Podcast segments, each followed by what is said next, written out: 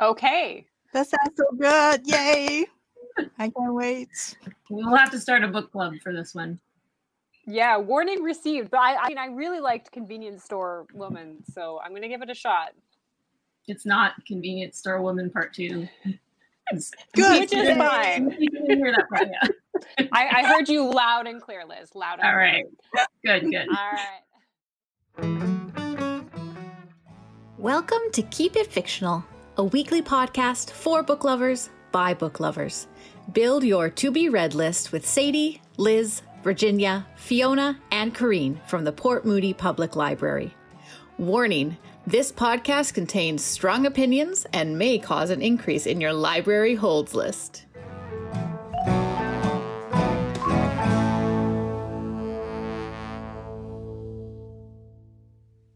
Hello, everyone.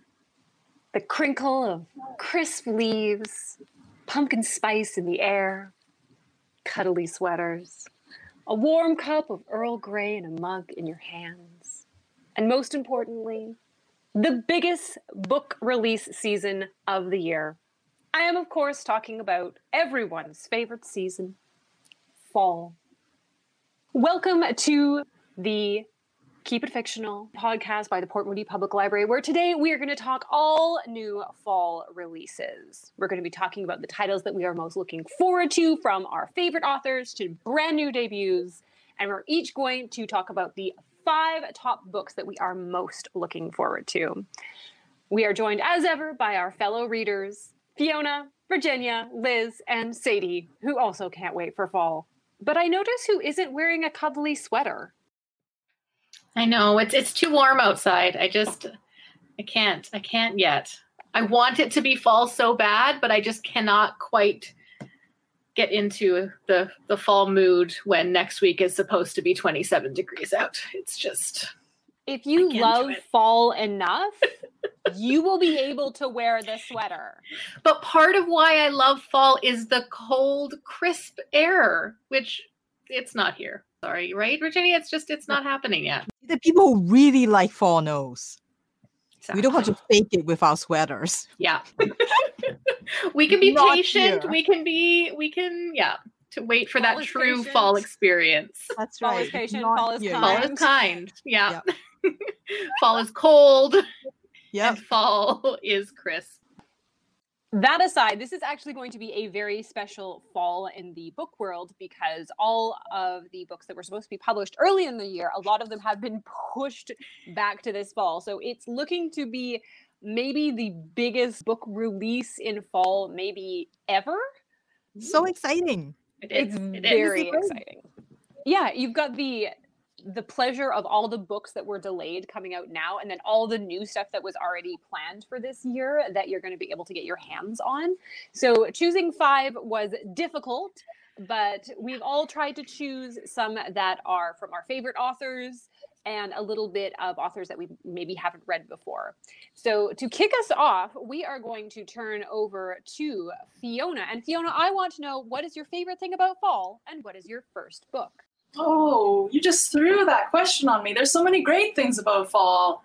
Um, I think going to the pumpkin patch or like picking apples, being with the vegetables and fruits growing is my Okay. favorite part of Every time I go to the pumpkin patch, I am as excited, if not more excited, than every single child that is there.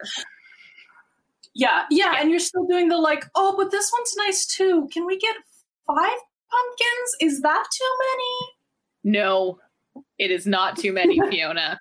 It is never too many pumpkins. All right.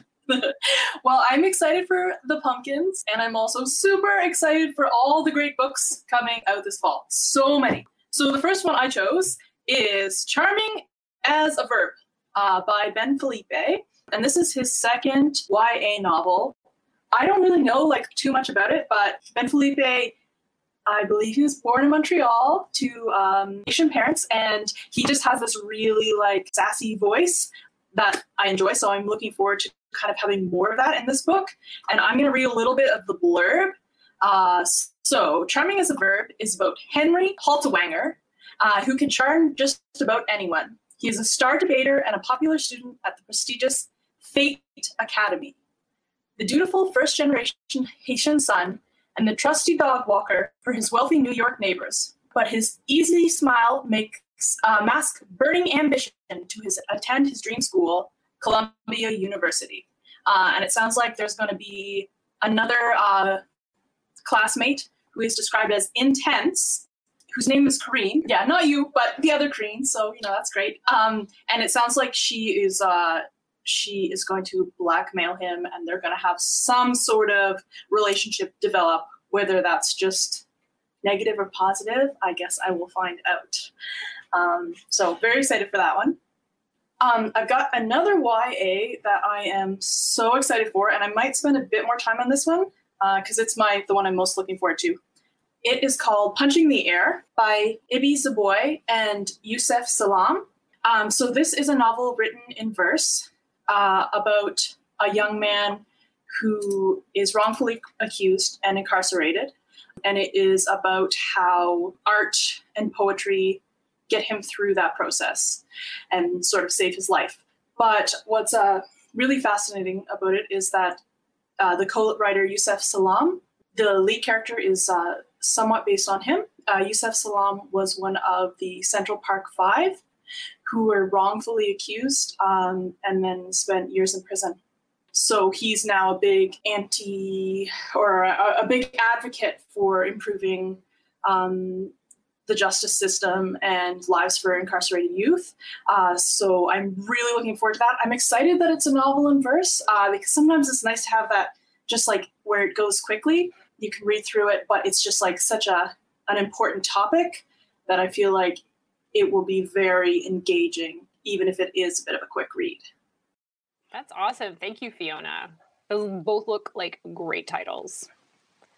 All right. Next up is me. And I am going to talk about the first book that I was actually most attracted to the cover, and then I realized that it is an author that I have recently started following um, because of Spaceopoly. Is P. Uh, Djèlí Clark, who wrote The Haunting of Tramcar 015, and his new book with like the most amazing cover I think of the fall, which is his Ring Shout. So it is 1915, and the Birth of the Nation movie has just come out. If you're not familiar with that film, don't bother. Uh, look up the Wikipedia article because it is awful. Um, it's essentially uh, Cecil B. DeMille's uh, racist I don't even know. Thesis? It's his thesis. It's a horrible movie. But I love that P. Djèlí Clark is taking it and giving it like a little bit of a supernatural twist. So in this book, what happens is when the movie comes out, it kind of casts a spell over America and it kind of increases people's interest in the Ku Klux Klan. So they start joining it. So there's a little bit of a magical element to that and it's kind of encouraging all the white people to think like their darkest most evil thoughts. And across the nation they're starting to to do their rides spreading fear and violence among the vulnerable. And their ultimate plan is to bring hell to earth. But standing in their way is Maryse Boudreaux and her fellow resistance fighters, a foul mouthed sharpshooter and a Harlem hell fighter. And so, armed with blade, bullet, and bomb, they are going to hunt their hunters and send the Klan's demons straight back to hell. It sounds great. I I love the world building that he does in his books. Each one of them is like a very complete world. This is looking to be another novella. It's about 160 uh, pages, so quite short. So perfect for like a weekend read where you want to get a little bit of a supernatural and a little bit of a think. And so I'm going to pass it on to Virginia. So, Virginia, what is your favorite part about fall and what's your book? You should tell us first. What is your favorite part about fall? You haven't said that yet. Corinne. Oh, uh, it's the clothes. The clothes. I finally feel warm because I'm always cold. So, fall is the only time that I feel warm. Okay, sure. Favorite part of fall is probably the crisp air and that it is no longer hot. You My just hate summer. You just I do. summer. I do. I can't wait for it to go away. Um, so that sounds amazing. That book, I have that on my list Corinne, that sounds like a great one. I'll, I'll go start with the book that I've been looking forward to for like a whole year already. Um, so this is The Trouble with Peace by Joe Abercrombie. I will read anything that Joe writes. I don't care what it is. I will read anything, anything. He's one of those authors that I know it's going to take me some time to f- read because I like to really sit and enjoy every single word and every single sentence that comes out of him because he's just amazing. Like we're talking about like reading out loud last week. This is one of those writers I feel like I always have to like read his sentence out loud because it is so good. Um, but anyway, this is the second book in the series and it is uh it's an int- it is a fantasy. It's sold as a fantasy, but at least in the first book, it's it's almost not a fantasy because uh, magic plays very little part in it. It exists because it talks about a world where the industrial revolution has come and so there's new wealth, new class of people, new powers, and all this industry, all this commerce, all of that is disrupting like the world that they know, which is full of sort of magic and all that. And so just everything is being replaced in some way. So there's a lot of like people who are exploiting what's happening and then there's also people who are fighting against it um so that's kind of the world that it is but i think with most of his books it's all about the characters like he writes really really good characters in this new series all the characters are tied to or they're family members of characters from his previous series and they are trying to make their mark on this world. Everything is evolving everything is changing and it's everything is very messy um and he writes grimdark fantasy so it's brutal it's gritty is intense stuff um so it's not for everybody um but i enjoy every single thing that he does so i cannot wait cannot wait for this one to come out. Um and and i was told i'm allowed to give a little shout out. The other book of course that is coming out the other sequel is brandon sanderson rhythm of war fourth book in the stormlight archive. I'm waiting for this another thousand pages of goodness. I binge read that series just a couple years ago so i'm pretty new to the series but i'm just just can't wait. A thousand pages. Oh, oh, those 3,000 pages went by so quickly. Oh, It I was guess. so fast. So I guess if, if you're looking for like a new series to pick up over the long weekend and you really want to stick to that long theme, uh, that might be a series that you could pick up. it just flies by. It's fine. All right, next we move over to Liz. So Liz, what is your favorite part about fall and what is your first book for us? My favorite part about fall, I think I'd have to agree with you, Corrine. It's the fashion, or even just not so much the fashion, but being able to wear my big fuzzy reading socks in the house um, all the time, 24 7, and just be in total comfort. So to me, that is So a right. wonderful thing that So I right. really look forward to. Yeah, reading socks. I really recommend those. Um, and you may want to read those, uh, wear those rather, while you're reading this book called Leave the World Behind, and it's by Rumaan Alam. And so this book caught my attention uh, not just because of the sort of soothing cover, which seems contradictory to uh, the plot, um, but also the plot itself, which seems very uh, timely and sort of like a sociological look at um, what happens when two families who are strangers to each other are forced together under trying circumstances. So, the premise of the story is that uh, a couple takes their family out to a vacation home on Long Island. They're escaping New York City and looking to get away, have a little bit of R&R and a bit of luxury. But a late night knock on the door brings a couple named Ruth and GH, and they happen to own the house. They have been renting the house to this couple from the city. But now the owners have arrived in the middle of this vacation and they're in a panic. So, what they are telling uh, this couple who's vacationing is that something catastrophic has happened. So, TV and internet are down, there's no cell phone service, basically, communication is cut off. And now the four of them are in this rural area, and the couple is wanting to stay in their own home. So, they're not evicting the vacationers, um, but they've said, you know, can we all just stay here together and ride this out, whatever this may be? So the publisher says that this book, Leave the World Behind, is suspenseful and provocative and keenly attuned to the complexities of parenthood, race, and class. So if this lives up to its billing, then I'm really looking forward to this sort of sociological look um, at how different people come together or maybe tear each other apart within a time of crisis. That sounds really spooky. Right up, right up my alley. Yeah. Yeah. Maybe not yours. spooky. No, no. Let, All right. let you know. Yeah, yeah, yeah, yeah. Let me know if it's a cream book or if it's not a cream book. All right, next we move over to Sadie, who cannot wait for fall. Sadie, what is your favorite part about fall, and what book are you going to grace us with first? There are honestly too many things to pick about fall that I love. Like if I could take what each of you have said, I, I love the the clothes, I love the scarves, I love the sweaters. Um, alternate what you said, Corinne, I am always hot.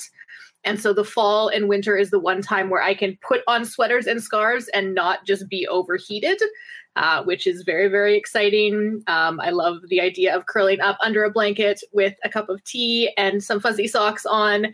As I said, I am like pumpkin patches are basically my Disneyland. Um, I could spend all of my time in pumpkin patches and never get bored of them.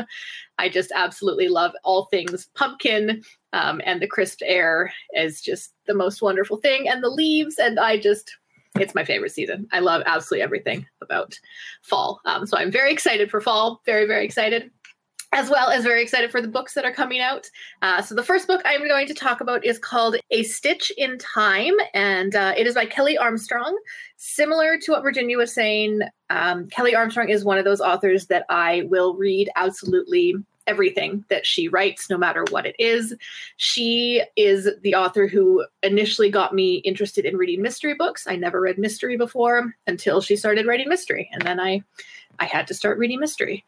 Um, and so just having her come out with anything uh, gets me very, very excited.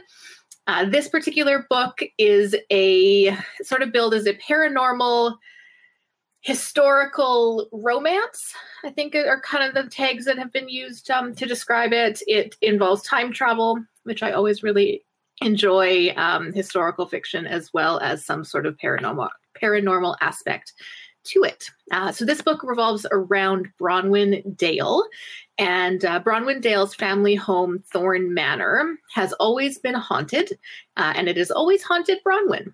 So as a young girl, Bronwyn could pass through a time slip in her great aunt's house. Um, where she visited William Thorne. And William Thorne was a boy her own age, but born two centuries earlier. After family tragedy, uh, the house is closed up, and Bronwyn is convinced that William existed only in her imagination. But now, 20 years later, uh, Bronwyn actually inherits Thorne Manor, and she discovers that she can, in fact, go back to see William. And when she gets there, he has been waiting for her. But he's no longer the boy that she remembers. He's difficult. Uh, his own life has been marred by tragedy and scandal, and he has exiled himself into his home in the manor. Uh, so I'm really excited to kind of see what happens with this story. Her characters, Kelley Armstrong's characters, are always really, really wonderful. Um, so I'm very excited. She always writes very strong female characters. Uh, so I'm excited to see what kind of character Bronwyn turns out to be. And yeah, I just I cannot wait uh, to read it. I think we are ready for another round of new books. There's just so much to cover. There's thousands and thousands of books coming out. and It's so hard to choose five. Um, so I'm going to move it over to Fiona to get her second pick of the season. Um, and I also already talked about two of my books, so I'm sorry I'm ahead of everybody. We'll pretend that I don't know what we'll pretend, but this, this is my third book. so my third book is uh, The Barren Grounds by David A. Robertson, and it is a middle grade book, and it is being built as uh, Narnia meets traditional Indigenous stories. So that sounds pretty exciting. Um, it's about two kids, Morgan and Eli, who are Indigenous, and uh, they are in the foster system, uh, which causes them to feel very uh, disconnected from their heritage. Um, but in this foster home, they find uh, a secret door in the attic bedroom that leads them to another reality, and it's on the uh, the bare grounds. So it's very cold, and uh, I'm really excited about the cover because, as you can see, there's a, a squirrel and a bear. Um, it's beautiful and also yeah, very exciting. So I'm I'm looking forward to that. I'm cautiously optimistic. I love I follow uh, David A. Robertson's um, graphic novels pretty closely, and I love his graphic novels and his picture books. But the novels I've read of him, his, I've been a little bit disappointed. So I'm sort of like preparing to to not be crazy about it, but it's just like the concept sounds so exciting. Um, so I will let you know how that one ends up going. We'll have to do like a follow up episode sometime in January where we uh, where we decide what we thought about all the books that we were promoting. Okay, so the second book that I am going to talk about is uh, kind of on Fiona's theme. It is a middle grade book, and it is Twins by Varian Johnson and pictures by Shannon Wright. Um, I'm really excited about this one because I really enjoyed Varian Johnson's previous books. This is his first graphic novel. Um, he did The Parker Inheritance, which came out earlier this year, I think, um, which I really, really enjoyed, maybe last year actually. Which I really, really enjoyed. I think he's a, a great author of middle grade fiction. He just kind of takes big ideas and big concepts and puts them in um, just the right spot, just just always gets it right in what he's talking about. So I'm excited about this one. Uh, this one is a graphic novel. So he has worked with Shannon Wright to to do all of the pictures, and they're looking great. And it is about, as you can probably guess, twins. So it is about two twin sisters, and they are twins. They're best friends, and they always do the same things. So they always join the same clubs, they always enjoy the same food, they have the same group of friends, and they are each other's partner on all of their school projects. But they have just started middle school. And that is when one of the sisters, Francine, decides that she's no longer Francine. She's Fran. And Fran is cool and she wants to join the chorus and she wants to be the club president and she wants to dress in fashionable outfits now. And she doesn't want to be really known as just Maureen's twin. So, this is a story about growing up. It's about sisterhood. It's about kind of finding your own path. Uh, and it's about that kind of like you know uh, that transition from being children into middle school where you're starting to grow up. Um, i think this is a wonderful diverse addition to the the kind of graphic story uh, graphic novels about middle school about kind of growing up. Um, i love the cover. I love the characters so far and i can't wait to read it when it comes out in october. Maybe like a bit of a birthday present for me. Just a birthday present. I'm very jealous that your birthday is in October, Corinne. It's the best jealous. month. It's the yeah. best month. Um, everything good. Everything is spooky. Mm-hmm. Everything is crisp and cold. You always think that trick or treating is just about you. Oh, yes. Yeah. Yeah. yeah. You go to everyone's house and they give you candy for your birthday. It's amazing. It's it's the best holiday. The best. All right. We are going to swing it over to Virginia for her second pick. All right. Of course, I have more fantasy for everybody. Um, this is my second pick, which is The Bone Shard Daughter by Andrea Stewart. Um, this is I picked this as a new epic fantasy series, and I pick it mainly because of the publisher. Orbit Books is one of my favorite imprints. It they do so many interesting fantasy series and novels. I also love how they pay attention to sort of a lot of the self-published authors and then they give them wider releases. Um, so a lot of the, the fantasy series that are originally self-published is now published by Orbit. So it's, it's great. Like they, they do really, really interesting things. Um, so Andrea Stewart is a Chinese Scottish American author. So this is an Asian inspired fantasy series. Um, and the premise is that there is um, like in the like the magic in here is they're all to do with bones. The emperor, who is the only one who could do this particular kind of magic, demands a bone shard from every single person in his empire. Um, so there's like a ritual that everybody goes through. And we don't really know what he does with it, but it seems like he does engraving on the bones, and that's how he uh, create magic to power these like animal-like things that keep peace and allegedly keep everybody safe in the empire. And only he knows the secrets of behind this all bone shard magic. So the book have sort of two main point of views. We have his daughter, um, Lin, who is uh, supposed to be the heir to the throne, but her father is not really trusting her with the secrets, like, you know, and he's not telling her how this whole bone magic work because something happened to Lin and she can't remember anything from her childhood to about five years ago. Like she has no memory of any of that. And it seems like until she can remember all that stuff, her father is not going to tell her the secrets. So she's trying to prove herself to be worthy of you know as an heir.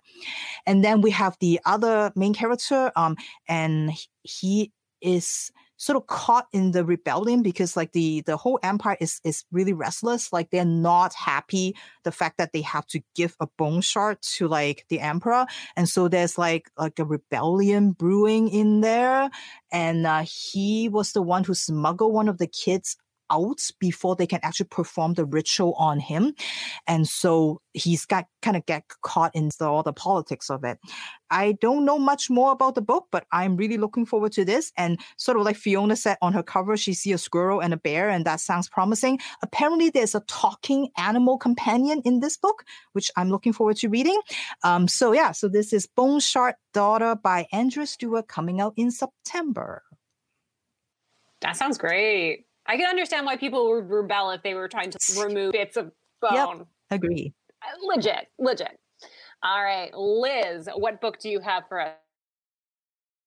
I have a book called Earthlings by Sayaka Murata, and that's coming out in October. Now you see this cute and cuddly hedgehog on the cover. It's by the woman who wrote Convenience Store Woman, originally published in Japanese and then translated into English you're thinking, oh, great, this is going to be a nice, light read. I'll be happy and warm and fuzzy after I read it. No, I'm going to tell you right specific demographic of listeners and viewers out there. Disclaimer I have read an advanced copy of this book. Um, so I am here to warn you that if you are thinking that this is going to be another convenience store woman, you are terribly mistaken. So, the premise of Earthlings is uh, that Natsuki uh, is a child who has a very difficult life. She's growing up in a family who uh, doesn't really show her much tenderness. Um, her sister is favored, quite obviously, and and so she turns to her best friend, which is a plush toy hedgehog named Piet. Now, Piet has explained to her that he has come from the planet Popinpobopia, and he's on a special quest to help Natsuki save the Earth. To add to this, her cousin Yu, who is her favorite cousin in the entire family, confides to her that he is also an extraterrestrial uh, and that he is always searching for the spaceship that will take him back to his home planet. So, because of this, Natsuki ends up wondering if she might be an alien herself. Now, we move from Natsuki's childhood into her adulthood in the second part of the book, um, and she's still not she's still not satisfied with with her place on Earth. Um, she still remembers all of her conversations with you and with um, Piet about um, being from other planets. And um, Natsuki herself, she feels like she's being forced into a society that's essentially what she calls a baby factory. So get married, have a baby, quit your job, be a homemaker. And to her, she feels like, you know, this is this is not the life for me. Um, if this is what humans do, maybe I am not human as I suspect. So that might all seem kind of not particularly um, gory or gruesome or graphic, but I do want to warn you that this book gets really, really weird not for the faint of heart, I'd say, especially if you're expecting um, some kind of a slice of life book. This may not be for you. So I really enjoy this one, but I'm putting a caution on that. Okay. That sounds so good. Yay. I can't wait. We'll have to start a book club for this one. Yeah, warning received. But I, I mean, I really liked Convenience Store Woman, so I'm going to give it a shot. It's not convenience store woman part two. It's good. Which is fine. hear that part, yeah. I, I, heard you loud and clear, Liz. Loud and All right. Good, good. All right.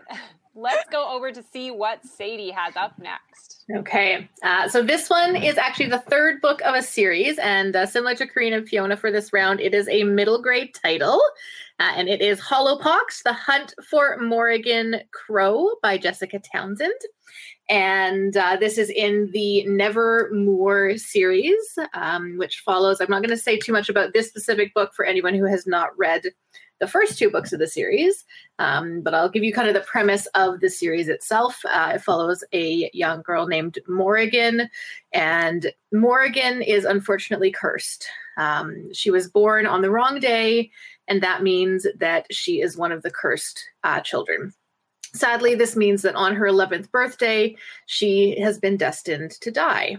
Um, everybody who she lives around in her town, they're all pretty happy about this um, because a lot of bad things happen. And because of her curse, it's obviously her fault.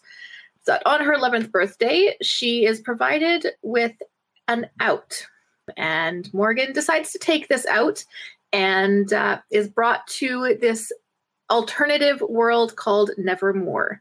And it is a world where magic exists it is a world where she is no longer cursed, and it is a world where she gets to experience all kinds of absolutely amazing, but also pretty terrifying things um, as she learns kind of more about why she is there and the abilities that she herself has. So, as I said, this is now the third book of the series. I absolutely loved the first two books. Um, I gave it five stars on Goodreads, the first one, which I don't often do. I kind of see it a little bit as Harry Potter with a female uh, lead, just because it kind of has the same premise of um, a young a young child learning that they have some sort of magical abilities, um, which I really like in, in books. Where that moment when you kind of learn that that there's more to life and there's more to to the world than you thought it was. Um, so yeah, so if you that sounds up your alley, I would recommend uh, starting with the Trials of Morrigan Crow, uh, which is the first book, mm. and then this is the third one, Hollowpox: The Hunt for Morrigan Crow. I'm very, very excited about it. And I think Virginia, I think you have read uh, these ones as well. Mm-hmm. Very, very good. Mm-hmm. Very good. Mm-hmm. Very excellent. All right, swinging it back over to you, Fiona. Okay, so I am onto graphic novels. The next book I'm excited for is Swamp Thing, and it is written by Maggie Stiefvater, who is the author of The Raven Cycle, which is a YA series that I love. Um, okay, and so this is a graphic novel, and it is also a reboot of Swamp Thing. So it is from DC. Um, the uh, pictures are by Morgan Beem, and I haven't um, uh, read any of their stuff yet, so I'm not sure about the artist. But for those of you who don't know Swamp Thing, like, okay, so here's why I'm kind of excited because Swamp Thing is great. I really like, I love monster. I love monsters. I don't like horror, but I really love monsters. And Swamp Things fits so perfectly in that sort of like campy, ridiculous, like he's a scientist who I think essentially turns himself into a swamp thing um, and then spooks people, but he's not like a monster that hurts people, but he's very like dark and like broody. I haven't read anything recent about Swamp Thing, so like reading back to like Alan Moore, um, it, it's like not the most complex, uh, which like I think helps with the camp. Like it's very, it's just a genre that is like fun and spooky feelings to read. Um, so because I like Swamp Thing, but I don't feel like it's something that can be ruined. I'm really excited um, about this reboot. like I imagine it's just gonna be, it's gonna be so silly and like probably not anything at all uh, like original Swamp Thing, but I think that could be that could be good. and so, um, essentially, it's about two twins, Alec and Wal- uh, Walker, and they are in a rural area for their last summer, uh, living with their cousin. So it's I think their last summer before college. Yeah, um, and so Walker um, kind of inserts himself into the social scene and is like pretty well adjusted. Whereas Alec has brought this summer project to work on in the laboratory. And so he uh, is working on this experiment, and the description says that will soon consume him. Um, it sounds great. It says it is a story of shadows, both literal and imagined, uh, and those that take from and haunt us. So great, creepy fall read that probably won't actually be that creepy. I like it. I like it. I also enjoy how you gave us a review of Alan Moore's Swamp Man, kind of like snuck in there.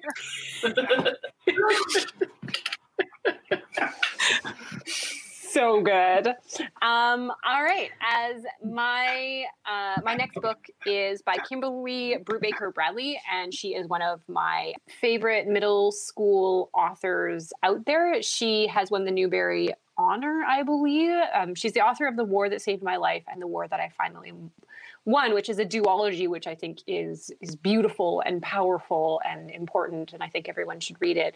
Um, and it looks like her her follow up to that series is going to be kind of equally as groundbreaking and, and as important. Um, her newest book that is coming out is called Fighting Words and it is about two sisters, uh, the younger Della and the older Suki.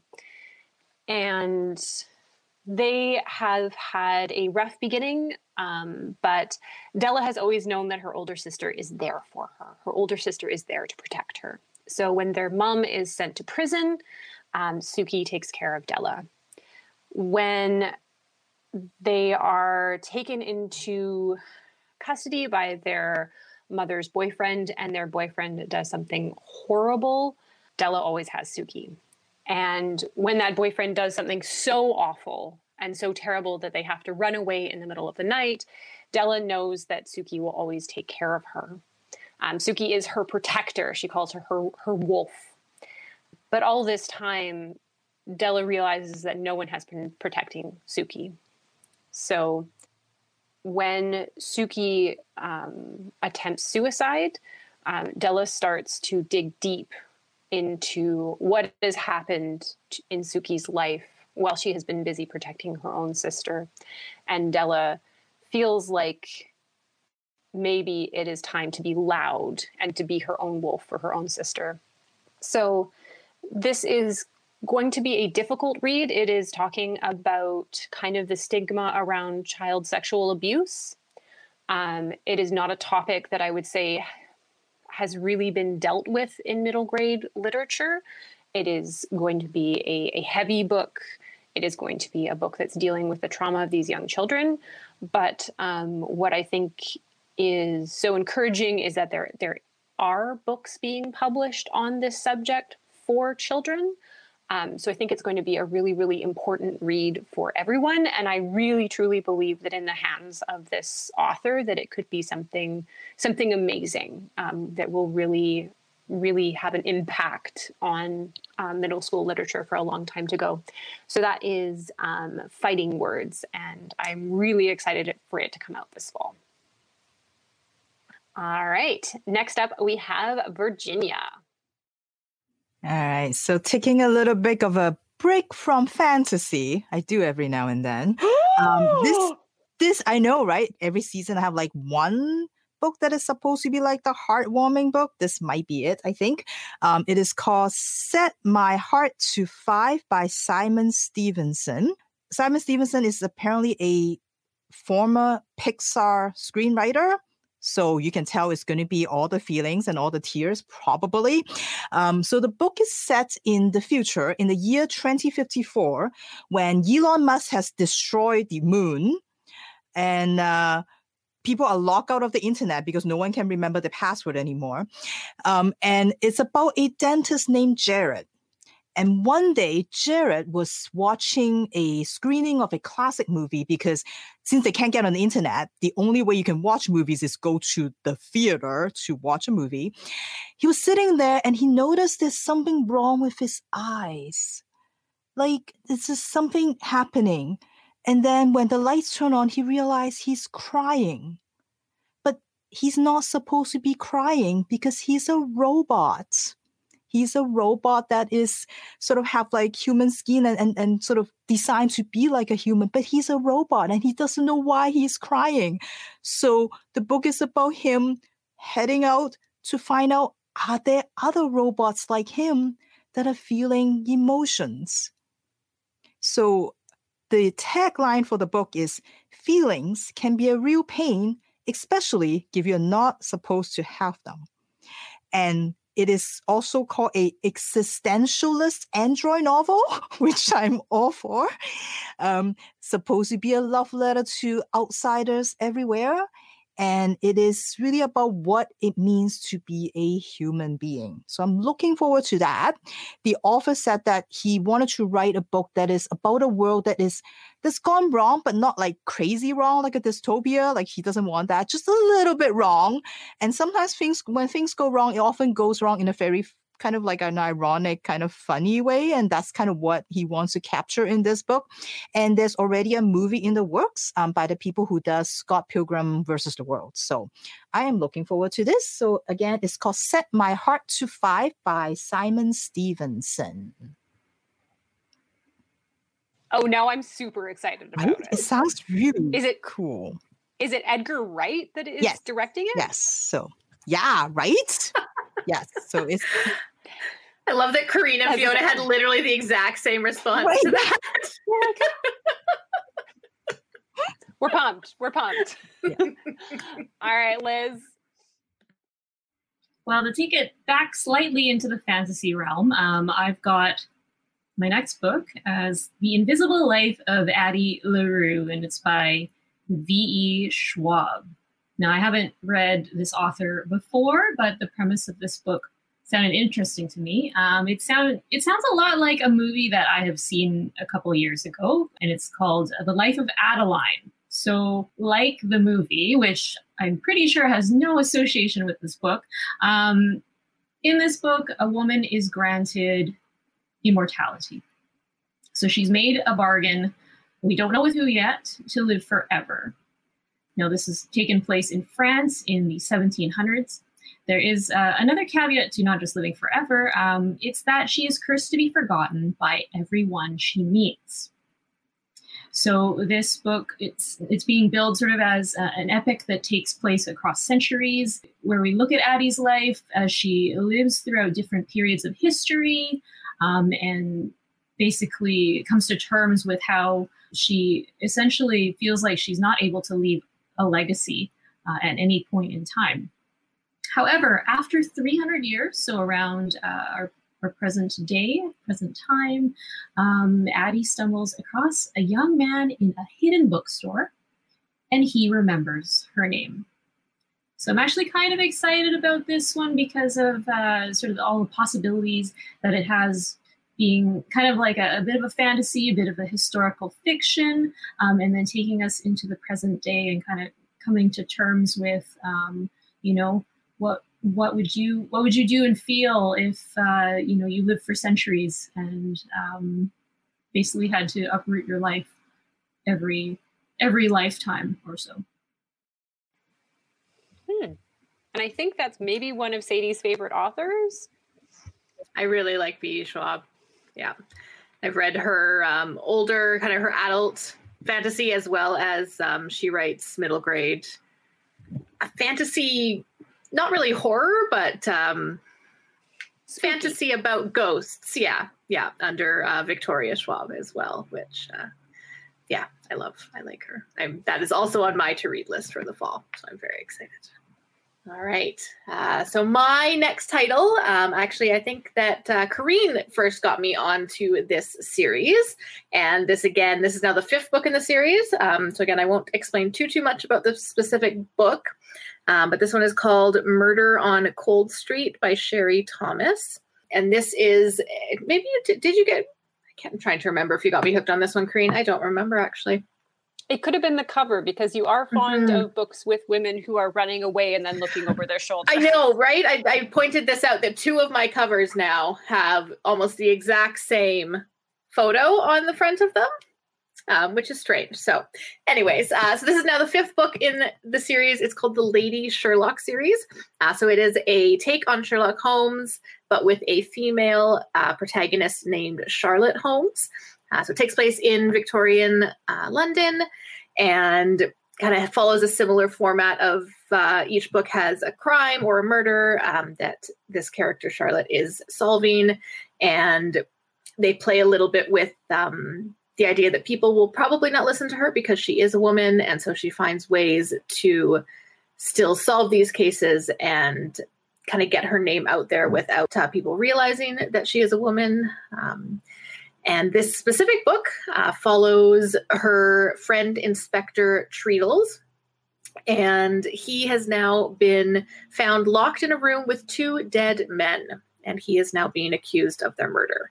Uh, so I'll just read a little bit. It says that Charlotte finds herself in a case strewn with lies and secrets, but which lies are to cover up small sins, and which secrets would flay open a past better left forgotten. So if you're into historical mysteries, if you like Sherlock Holmes and want a bit of a different spin on on the same kind of stories, uh, the same crime, mystery, murder, um, light, I, I, like to call it. I, I don't do uh, heavy, heavy mystery, heavy murder, but this is more mystery light. Um, then I would definitely recommend this one. Uh, and again, that is Murder on Cold Street by Sherry Thomas. Um, the first book in the series is called A Study in Scarlet Women. Um, and that is the Lady Sherlock series. It's a great series. It's such a good series. Yeah. Yeah. Good. Is anyone going to watch the Enola Holmes? Yeah. That's what I was going to say. The books are great. The books yes. are very good. Yeah. So Netflix. Yeah, and it, it looks fantastic. Yeah. Looks mm-hmm. so good. I'm very excited. All and right. it's got 11 in it, so who cares about anything else? It's got 11. Sorry. Didn't care for it. Anyways, uh, it, I believe, Fiona, this is your last book. So what have you chosen as your last yeah. one? Okay, so my last book is another graphic novel, and it is an adaptation of The Witches by Roald Dahl. Um, so The Witches is actually my favorite Roald Dahl book, I think. If you're a fan, if your kids are a fan, um, just read this one regardless. But now there's a graphic novel of it, and it's oh boy, it's not just one of those ones that's like, you know what kids like? Graphic novels. Let's like let's make everything into a graphic novel um, because it is well, man, I'm so biased, but because uh, Penelope Bagieu is the um, artist, uh, and she is French graphic novel artist um, who I absolutely love uh, what she's California Dreaming is uh, she wrote about um, Cass Elliot of the Mamas and Papas. Oh my gosh, you will never think about the Mamas and Papas the same. Um, if you think about them at all, anyway. Um, and she's also written one called uh, Brazen, which is just like a collection of biographies about like uh, s- strong women throughout history. So I really, really love this artist, and I really love this book. Um, so I'm just so stoked. And uh, oh yeah, and I guess I should tell you. So witches is basically about like witches are real, and they're uh, they're they're in everyday life. You might just not notice them, and they're very dangerous. Um, they like to eat children and turn them into mice. That is great, Fiona. Um, I'm so much more excited about the graphic novel than I am about the movie starring Anjelica Huston, which was like terrifying. Oh, but I love it so much. It's so bad, but it's so good. That explains a tremendous amount about you. Swamp Thing, witches, Dracula mm-hmm. last week. Mm-hmm, yeah. Mm-hmm. All right. Uh, I'm going to choose my penultimate pick as one of my favorite authors, um, who I really like their standalones versus their series. Um, so this is the author of Uprooted. This is the author of uh, Spinning Silver. And this is uh, her newest book, which is coming out in the fall, which is billed as a brand new series for her. So I'm pretty pumped. And it is called A Deadly Education. And I am talking about one of my fave authors, Naomi Novik. So this book, um, I think it's like oh, and I hate to kind of like distill it into this terms, but it's like Harry Potter. If Harry Potter met Hunger Games, so you went to a magical school if you had magic, but the only way to kind of graduate is not to get murdered. So, a little bit more intense than your average high school. So, it is set at the Scholomance, a school for the magically gifted, where failure means failure of a permanent sort because you're murdered. And one girl, our main character, El, is discovering the many secrets of the schools because there's no teachers, there's no holidays, there's no friends at Scholomance. There's only survival. And there's only a couple of rules to this school. One of them is don't walk the halls alone and beware the monsters who lurk everywhere.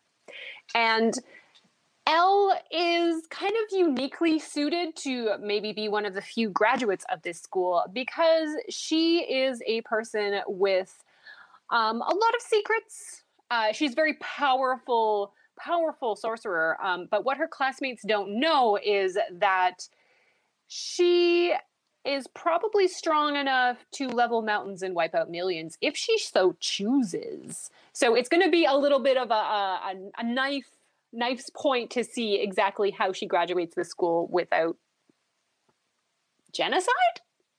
Um, because it's Naomi Novik, I know it's going to be funny and interesting and it's going to make you feel all the feels. So I'm very excited about this one. She's one of the uh, fantasy authors that I always pick up when there is something by her. And speaking of fantasy, how do you know I'm going to go back to fantasy? Yes, I am. I just know. surprise. Um, so always looking for new fantasy authors. Um, and I think all of us are trying to read like more diverse authors. And so this is one I again know nothing about, um, but this is not her debut novel. This is a Master of Poisons by Andrea Hairston. Also, first name Andrea. Maybe that's that's the theme for the fall, I guess. Um, so this is an African American author. She wrote this book because she says she wants to write herself out of the hopelessness that we all feel as we are facing what's going on around the world. And that's kind of what she wanted to do. So I think this is going to be, unlike most of my other books, it's going to be like the hopeful, the hopeful kind of book, a hopeful kind of fantasy. Um, so in here we have like um, a like a poison that is basically like spreading all around the kingdom. And the king's advisor, the Djola, has been telling them that this is going to happen but nobody cares and it's, and it's, now a little bit too late. So this poison is like killing basically everything that is in in its vicinity and um, the Djola is trying to figure out how to save the world. And then we also have Awa, who's learning to be a I think they call it a griot, which is a um, storyteller, um, a a uh, like a bard you know, um, a poet, and she's trying to, and with magic. And so she's sort of testing out her limits, um, learning her magic. Not really sure how these two characters are going to, you know, meet. And uh, so I, I'm looking forward to it because I think this is sort of like, it's the whole climate change, you know, like people that are not listening, people who are like, we're all trying to survive a world that we have kind of all contributed to, and that there's uh, people in denial and that's kind of what he, she's dealing with is, is people who just don't believe that this is happening. And according to the publisher there's going to be wild dogs there's going to be pirate queens there's going to be floating cities protective bees war horses hungry elephants and angry rivers. So i'm looking forward to that. Um, so an african inspired um, inspired fantasy novel. Um, and it's lots of, um, apparently she put in lots of folklore and she did a lot of research on that. So looking forward to a new offer to read. That sounds great. Really, really good. So Liz, what do you have for us next? So I haven't read any memoirs lately. That's one of my kind of go-to genres, um, and I haven't really um, read any food writing lately. So whether that be fiction or nonfiction, again, another one of my go-to genres. So um, this upcoming release called Eat a Peach by David Chang and Gabe Ulla. Uh, this checks off both boxes. So if the name David Chang sounds familiar, it's because he is a famous chef known for a restaurant called Momofuku. And you may have also seen him on Netflix. So he's got a show called Ugly Delicious. So in Eat a Peach, it's essentially his memoir of not just how he uh, came to be one of the most famous restaurateurs on television, um, but also about his upbringing um, as part of a Korean American family in the state of Virginia. So, in this memoir, he comes to terms with what his life uh, as part of an immigrant family, um, how that shaped him. Also, he he's very candid and humorous as he is on television um, in this book about um, his struggles with mental illness um, and how along the way he somehow fell into becoming a restaurateur and how that's kind of um, saved him in a way um, and where he's going to go next. So, really looking forward to this one. Food writing, memoir writing, two of my great genres. That is a great pick. He is a delight. A delight. He is. No holds, no filter on television. So, looking forward to the book version of him. that sounds great. All right, Sadie. Okay, talking about no filter, I think this fits in very well. Um, so this is actually surprisingly a nonfiction book. Um, is my next pick. Now I do not read a lot of nonfiction, um, but this book, if you know me, will make perfect sense. Um, so it is "I Want to Be Where the Normal People Are" by Rachel Bloom. So, Rachel Bloom um, is most well known for being the writer, creator, and star of the musical dramedy Crazy Ex Girlfriend. If you like musical theater, if you like comedy mixed with a very, very real dose of um, very serious topics, um, they discuss alcoholism, they discuss mental illness, um, they have very diverse cast of characters. Um, I would highly recommend the show. Um, it is no longer on TV, and it unfortunately is not on Netflix. But if you can find a way to get it, I would recommend um, watching the show. So she, Rachel Bloom, is uh, one of the creators of that show. She has a background in musical theater um, and theater and writing and comedy, and this is kind of c- compared in a way to similar books as Mindy Kaling, um, Ali Wong, and Amy Poehler have put out.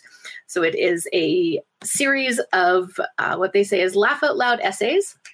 All told in the unique voice, sometimes a singing voice, uh, that has made Rachel Bloom a star.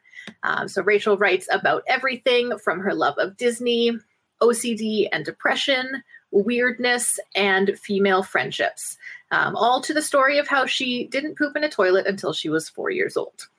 So, as you can see, it's going to be a very unfiltered um, set of essays. Uh, the pieces they say are hilarious, smart, and infinitely relatable. Um, I'm very excited for there to be an audiobook of this. Because uh, again, I'm not a huge audiobook person, but the idea that some of these essays are going to be in song uh, is very exciting to to me to see what um, what Rachel Bloom comes up with. Uh, I've seen her live um, in the Crazy Ex Girlfriend live show, and she is an absolutely wonderful performer. So I'm very excited to see what her book writing is going to be like. So that again is "I Want to Be Where the Normal People Are" by Rachel Bloom, and I believe that is her actual dog uh, pictured with her there. So great! So excited! Yeah, very excited. Coming out in November. Very excited. Perfect. All right. Well, we have time for one last lightning round. Fiona, you're going to judge, and of the four of them, you're going to let us know which one you are most likely to actually pick up in this last round of five. Are you ready, Fiona? Yeah, I am so ready. Okay, I already know I'm going to lose. My last book that I'm going to talk about is We Keep the Dead Close A Murder at Harvard and Half and a half century of silence. So this is a nonfiction true story. Uh, starts in 1969, so it's the height of the counterculture. There are student protests at Harvard, and this is also the year that the all-female Radcliffe College is being merged with the larger Harvard uh, campus. And this is the year that Jane Britton, she is 23 years old. She is a graduate student in Harvard's anthropology department. And she is found bludgeoned to death in her Cambridge, Massachusetts apartment. The case remains unsolved. And 40 years later, Becky Cooper is an undergraduate. So she is a journalist and she starts to hear whispers of this story, almost like the campus legend of the graduate student who is having an affair with one of the professors and then he he murdered her in the Peabody Museum of Archaeology when she threatened to talk about the affair. So this rumor has been around in Harvard for 40 years. And Becky, um, she eventually ends up being a journalist, already has those instincts of trying to pick through what's the truth behind this and what is the rumor. And what follows is, I believe, almost uh, 20 years or 10 to 20 years of her investigating this particular case and trying to get to the bottom of it. It is a tale of gender inequality in academia. It is a tale of a specific time, so the 1960s. It's a story about empowered male elites, the silencing effect of institutions, and our compulsion to rewrite the story of female victims. So to place them in specific roles, if you will. So We Keep the Dead Close is, as the back says, a memoir of mirrors, misogyny, and murder. So uh, We Keep the Dead Close looks to be a fascinating dual story of uh, gender roles in the past in academia and in the present. All right, we're gonna flip it over. What do you think? What do you think, Fiona? You sold that really well. I actually put it on my to read list. Yes, victory. All right, take that, Virginia. Go for it. so my book is Canadian. Fiona is Canadian right? That's all. I'm I'm done. Um, so this I just saved the book like the that I'm most looking forward to the last. This is one that I just read the premise. I'm like, I need to read this now. This is called Hench by Natalie Zina Wolskon. Hmm, I don't know how to pronounce the word, but it's called Hench. And Hench is like sort of the the sidekicks, the henchmen of supervillains. So this is also comic, also related to comic book world, Fiona it's not the henchmen that like you see when you're fighting alongside the supervillains. Those are called the meat. If you're the elite henchman, you're called the filet mignon of the meat. But these are not it. We're talking about the main characters here are the ones who who order the office supplies to do the admin work, who troubleshoot your computer because even a supervillain needs someone to troubleshoot the computers when it goes wrong. So that's what this book, the characters are about. Our main character is Anna, and she is doing freelancing. So she's like, you know, working with TAM agency and they would like suggest like assignments for them.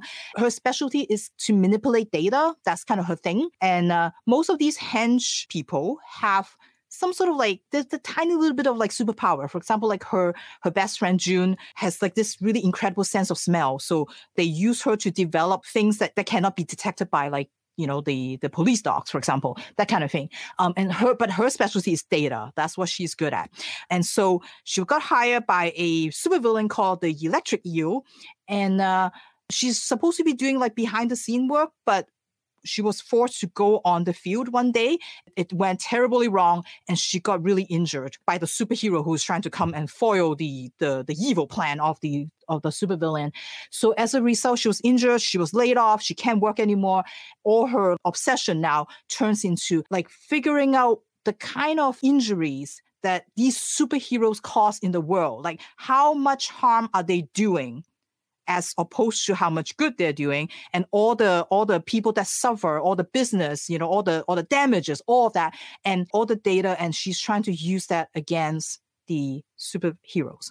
And so in summary the book is like a young woman discovers the greatest superpower for good or ill is a properly executed spreadsheet.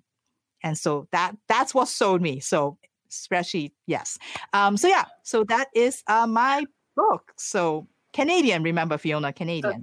That sounds really, really great.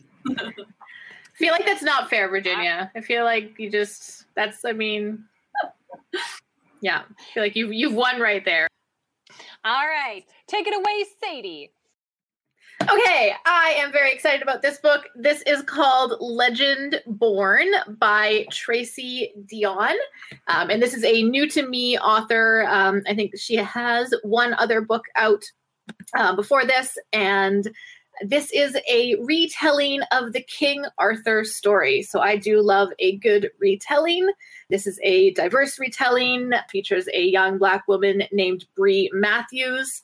After her mother dies in an accident, uh, she wants nothing to do with her family memories or her childhood home.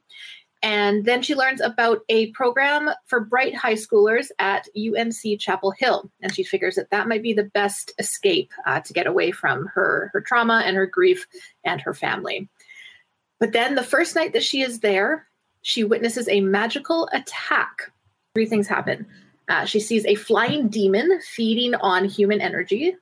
She discovers a secret society called Legendborn, uh, which are students who hunt these types of creatures down. And she is approached by a mysterious teenage mage who calls himself a Merlin and who attempts but fails to wipe out Bree's memory of everything that she saw. Because this mage failed, um, one of the side effects is that the magic actually unlocks Bree's own unique magical abilities and buried memories of her mother's death, which she starts to discover may be more connected to the Legendborn Society uh, than she than she thought or than she knew. Uh, so I'm very excited about this one. Again, a diverse retelling of the King Arthur story. Uh, the Legendborn, it says, are revealed to be descendants of the King Arthur Knights. Um, so I'm curious to know what uh, Tracy Deonn does for this story and how she kind of turns turns the myth on its head and and what happens. Not Canadian. I'm sorry. I'm sorry. Sadie had Sadie had a tough a tough go because I'm not a big fan of retellings or fantasy YA. Yeah, yeah. Tough sell. it does have the tag LGBTQ. It does. okay, I'll put it on my to read list. Yeah. All right, Liz, are you with us? Do you have one last chance for the Fiona Crown? I have a book called The Midnight Library by Matt Haig. Now, Fiona, can you see not see how beautiful a cover this is? It takes place in a library, surprise, surprise. And I just noticed that there is a cat on the cover, a kitty cat headed towards the library, even though the synopsis makes no mention of any animals talking or otherwise. So, the premise of this book is that Nora finds herself in the midnight library and she has the chance to make things right. Now, so far, her life has not been a very happy one, and she has a lot of regrets, which is not an easy thing to live with. She feels she's let everyone down, including herself. But because she is at the Midnight Library, her life could very well change. So she has the opportunity to undo every one of her regrets and create her perfect life. However, as you can imagine, that might not be the best idea. So According to the synopsis of this book by the publisher, soon her choices place the library and herself in extreme danger. So, not a not a completely fuzzy feel good book. Has a little bit of danger in there, which kind of saved it for me uh, and sold me on it. So maybe it will uh, be on your to read list too, Fiona. Huh? Huh? Yeah, I mean, it's got the word library in it. And there's a cat like on the cover. Yeah, yeah. And only time can tell which one I'll read first.